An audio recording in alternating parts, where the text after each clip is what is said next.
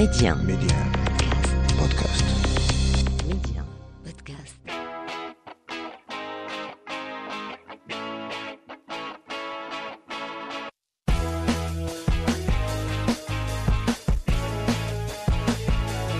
Bonjour à tous. Lorsqu'on écoute l'histoire de Rabia, le premier mot qui vient à l'esprit est résilience. Cette jeune femme va accepter, s'adapter, mais sans pour autant baisser les bras aux aléas de la vie. Une merveilleuse histoire de vie, surtout de sérénité, pour toutes celles qui en ont besoin. Midi 1, Yasmine, femme d'aujourd'hui. Rabia Darqawi, bonjour, merci beaucoup d'être ma femme d'aujourd'hui. Comment ça va? Ça va, je te remercie Yasmine. Ça me fait plaisir de, t'avoir au téléphone. Alors, Merci euh, beaucoup, tout le plaisir est pour moi. Alors, on va parler de ton parcours de vie.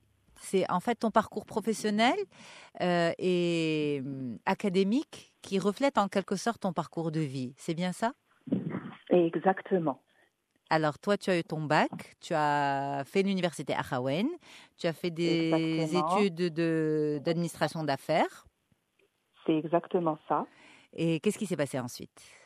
Alors, j'ai eu mon bachelor en 2005 en business administration. Ensuite, euh, je suis allée à Toulouse, à Toulouse Business School, où j'ai fait mon master en marketing et management et communication. Donc, je suis restée euh, un an et demi à Toulouse et je suis rentrée directement à Agadir. Parce que tu es originaire de Euh, Agadir. Oui, je suis originaire d'Agadir et euh, j'ai travaillé au sein du groupe Tikida, de groupe Rio, Mm. Euh, où euh, j'avais commencé en tant que responsable des ventes au euh, Rio Tikida Beach. Et euh, un an après, il y a le directeur commercial qui avait eu une promotion et moi j'avais récupéré son poste au Rio Tikida Dunas. D'accord. J'ai travaillé là-bas. Par la suite, j'ai Donc en fait, au bout d'un an, tu as, tu as été promue directrice, Oui, directrice commerciale, c'est ça? Exactement. D'accord. Au Rio Tequila du Nas. Et euh, c'était un travail euh, très prenant que j'aimais beaucoup. Tout ce qui est euh, commercial, contact avec les clients et tout. et, et ça touchait, ça touchait à tout. Mm. On voyait des, des personnes de différentes nationalités, des groupes. on, on signait les contrats avec différents tour opérateurs et tout. Et par la suite, donc quand j'ai rencontré mon mari, je me suis mariée, j'ai eu ma première petite fille. Euh, avant ça, j'avais démissionné parce que c'était pas évident de joindre et mon boulot et ma vie familiale parce que c'était un travail qui était vraiment qui me prenait beaucoup de temps. Mm.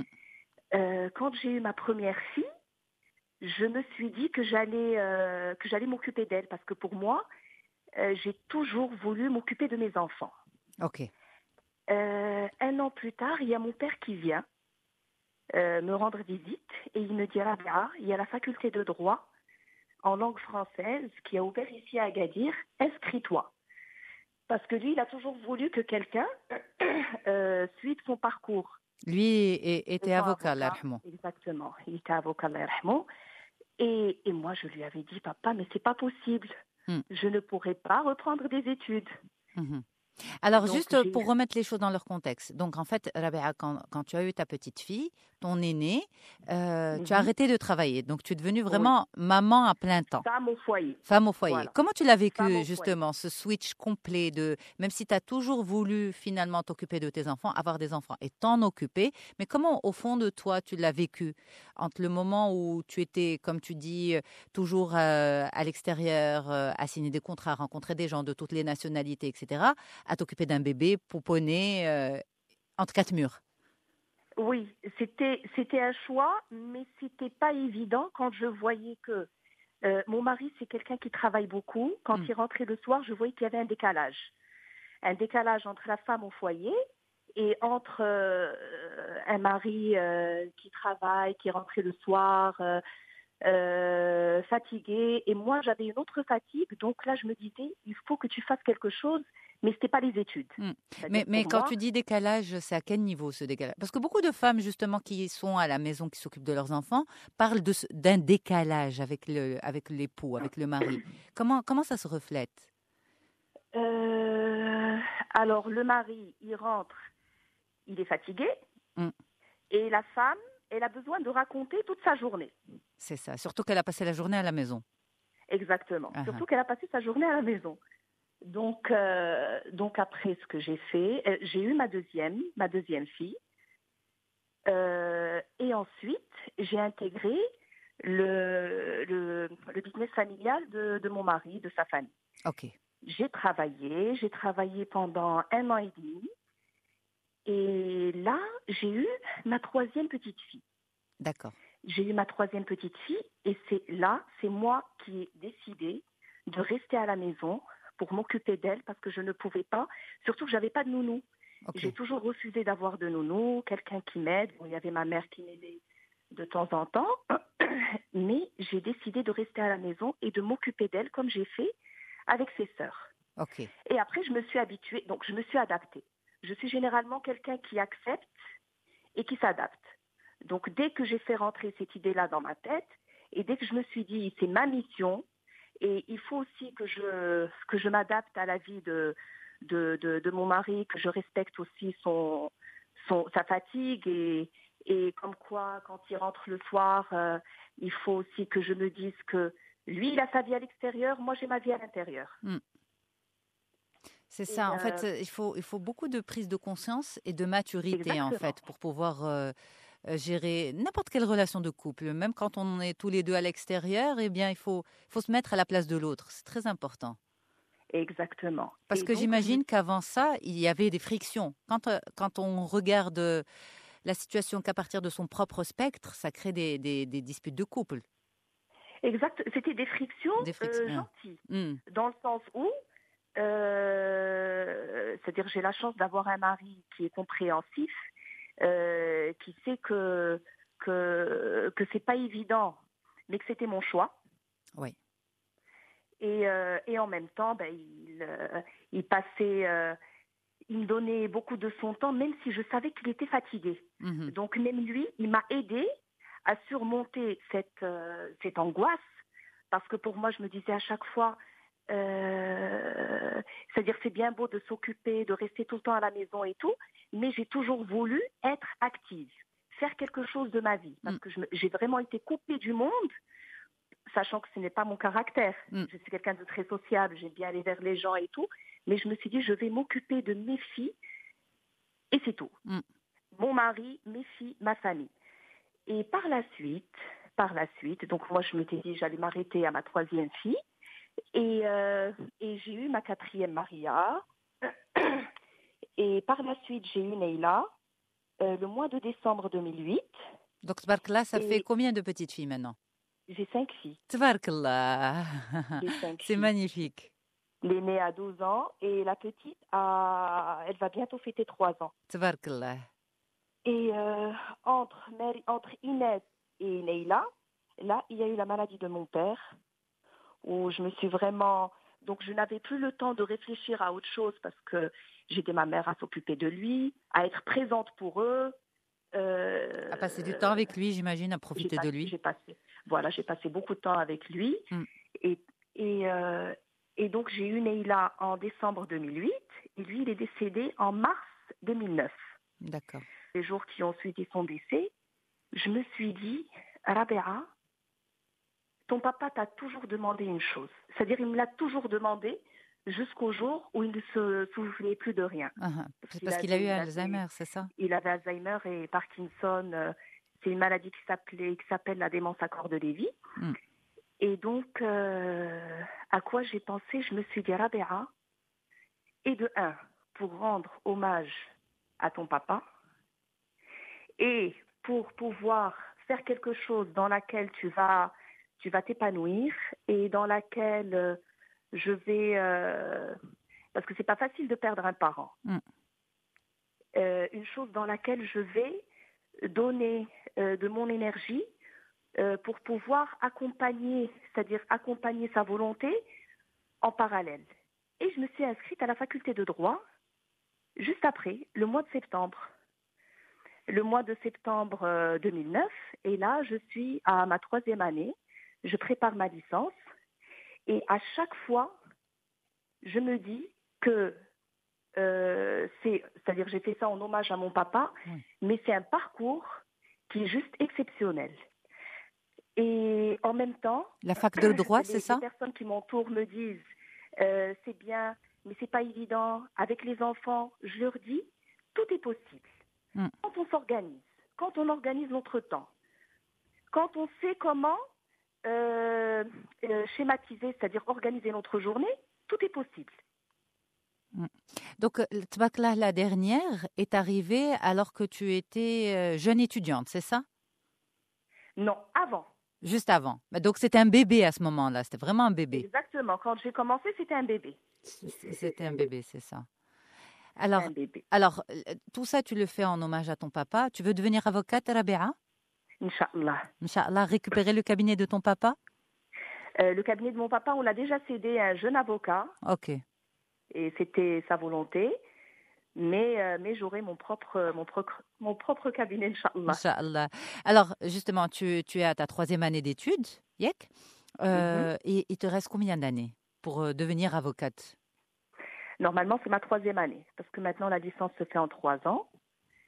Euh, il faut que je passe mon, mon concours après, et que je m'inscrive au barreau, et que je fasse mon stage chez un avocat, et Mm. par la suite, je pourrai avoir mon propre cabinet. D'accord. Alors, euh, tes filles, elles voient ça comment, justement? Surtout l'aînée qui a Elles 12 ans. sont fières. Elles sont fières de maman qui va à la- à la sont fac? fières. Parce que la question qui se posait à chaque fois, Hein, mes filles me disaient Maman, tu as fait des études, pourquoi tu ne travailles pas ouais. Et qu'est-ce que tu leur disais? Ben, Je leur disais Parce que même ça, c'est un travail, c'est-à-dire, euh, euh, mais c'est un travail euh, qui, me fait, qui me fait du bien, qui me fait plaisir, Uhum. et ça me fait du bien de passer du temps avec vous. C'est-à-dire, moi, le jour où je voudrais travailler, ben, je vais reprendre euh, un, bout, un travail. Mais ces années-là que je passe avec vous, personne ne me les donnera. C'est que du bonheur. Et puis même notre rythme de vie, même notre vie a changé. Le fait de, de s'occuper, le fait de dormir moins bête chaque jour, parce que le fait de rester, parce que le fait de rester à la maison euh, avec les enfants, c'est un autre rythme. C'est ça. Mais le fait d'aller à la fac, se mélanger avec du monde, apprendre des choses. Mon père m'a toujours dit le droit est très important. Mm. Va étudier le droit parce que, comme il me disait en arabe, il me disait "Kat'arfi lilik ou lilik." Exact. Il me disait tu n'es pas obligé de travailler par la suite si tu ne veux pas, mais ne reste pas à la maison. Va étudier. Après, c'est vrai que je l'ai fait dix ans, dix ans plus tard, dix ans après, mais c'est pas grave. Mm. Et euh, Ils comprenaient pas trop euh, que finalement, après des études, un bachelor, un master, tu décides de rester à la maison, même si c'est pour t'occuper de tes enfants. Ils comprenaient pas trop ça. Euh, non, pour lui, pour lui, il fallait que je travaille. Ah. Il fallait que je sois indépendante. Il fallait que je sois autonome. Et si je ne voulais pas, c'est-à-dire pour m'occuper de mes enfants, il fallait que je fasse quelque chose. pour toi. Ou un doctorat, Mm. voilà, ou un doctorat, ou reprendre des études. Moi, je le comprends parce que c'est ce que je ferai aussi avec mes filles. Mm. Mais en même temps, moi, j'avais ce besoin, j'avais l'envie de rester avec mes enfants. Mais ça vient d'où ce besoin, Rabia, justement? Qu'est-ce qui l'a nourri? Est-ce que c'est une angoisse? Est-ce que c'est une peur? Est-ce qu'au contraire, euh, c'est c'est quoi? Ça vient d'où, à ton avis? Alors moi, je- Quand tu es honnête avec toi-même. Justement. Je viens d'une fratrie de cinq enfants. Ok. D'accord? Alors, mes, mes frères et sœurs sont tous beaucoup plus âgés que moi, du même père et de la même mère. Moi, c'est comme ça que j'explique la chose. Mm. Euh, je suis arrivée, c'est-à-dire je suis née l'année du bac de mon frère. D'accord. Et je, je- entre mon frère et moi, le dernier, il y a 13 ans de différence d'âge. Et du coup, j'ai toujours vécu seule Ok. à la maison. Avec les parents. euh, mes frères avec les parents. Et j'ai toujours voulu, c'est-à-dire moi, euh, quand j'étais petite fille, quand je voyais des enfants qui étaient avec, euh, avec d'autres petits frères ou petites sœurs ou grands frères ou grandes sœurs, j'aimais bien. Mm. Et je me disais toujours, moi j'aimerais bien avoir beaucoup d'enfants et passer du temps avec. Ok. Donc, en quelque sorte, tu as essayé de rattraper euh, quelque chose. Peut-être, moi c'est comme ça que je l'explique. Ouais. Moi, c'est comme ça que je l'explique, alors que j'avais les outils pour travailler, j'avais mes diplômes, j'avais tout, mais je me suis dit, je veux passer du temps avec mes enfants. Mm. Parce que je fais tout avec mes filles. on sort ensemble. Je laisse jamais, pratiquement jamais toute seule à la maison. Là où je vais, elles sont avec moi. Encore maintenant. Euh, chez mes copines, chez mes copines, elles sont avec moi parce que mes amis ont des enfants du même âge. Euh, C'est-à-dire, je passe beaucoup de temps avec mes filles. Mm. Et elles passent beaucoup de temps aussi euh, avec leurs copines et tout. Mais c'est-à-dire moi, quand il s'agit de moi, euh, je- euh, ne, ne, pas que je sorte et que je les laisse seules. Donc, on est toujours ensemble. C'est super en fait. C'est alors le papa dans tout ça, ton mari dans tout ça, parce qu'il est entouré finalement de six filles, cinq, euh, Oui, cinq filles et son épouse. C'est magnifique. c'est un gentil papa. C'est un papa gâté et un papa gâteau. Ouais. Donc euh, alors les- tu, tu disais tout à l'heure, euh, je voulais trois filles. Trois enfants, et puis deux autres sont arrivés ensuite. C'est de, c'est- c'est de jolis accidents, c'est ça? Exactement. Et tu, tu, tu l'as bien, bien pris, bien accepté d'emblée? Euh, la dernière, la dernière, comme mon papa était très fatigué, Mm. euh, quand j'ai appris que j'étais enceinte, euh, je me disais que c'était pas. C'était pas le bon moment C'est-à-dire que c'était pas le bon moment. Mm. Parce que vraiment, je passais beaucoup de temps avec ma mère, à le, c'est-à-dire à être là avec, avec elle et l'aider à le lever parce qu'il n'arrivait plus à bien marcher. Euh, c'est-à-dire, elle avait besoin de moi. D'ailleurs, je lui avais pas dit que j'étais enceinte au début, Mm. euh, jusqu'à mon troisième ou mon quatrième mois, et c'est elle qui l'a remarqué. D'accord. Et je lui dis, maman, je ne voulais pas te le dire parce que sinon, tu n'allais pas me laisser t'aider. C'est ça.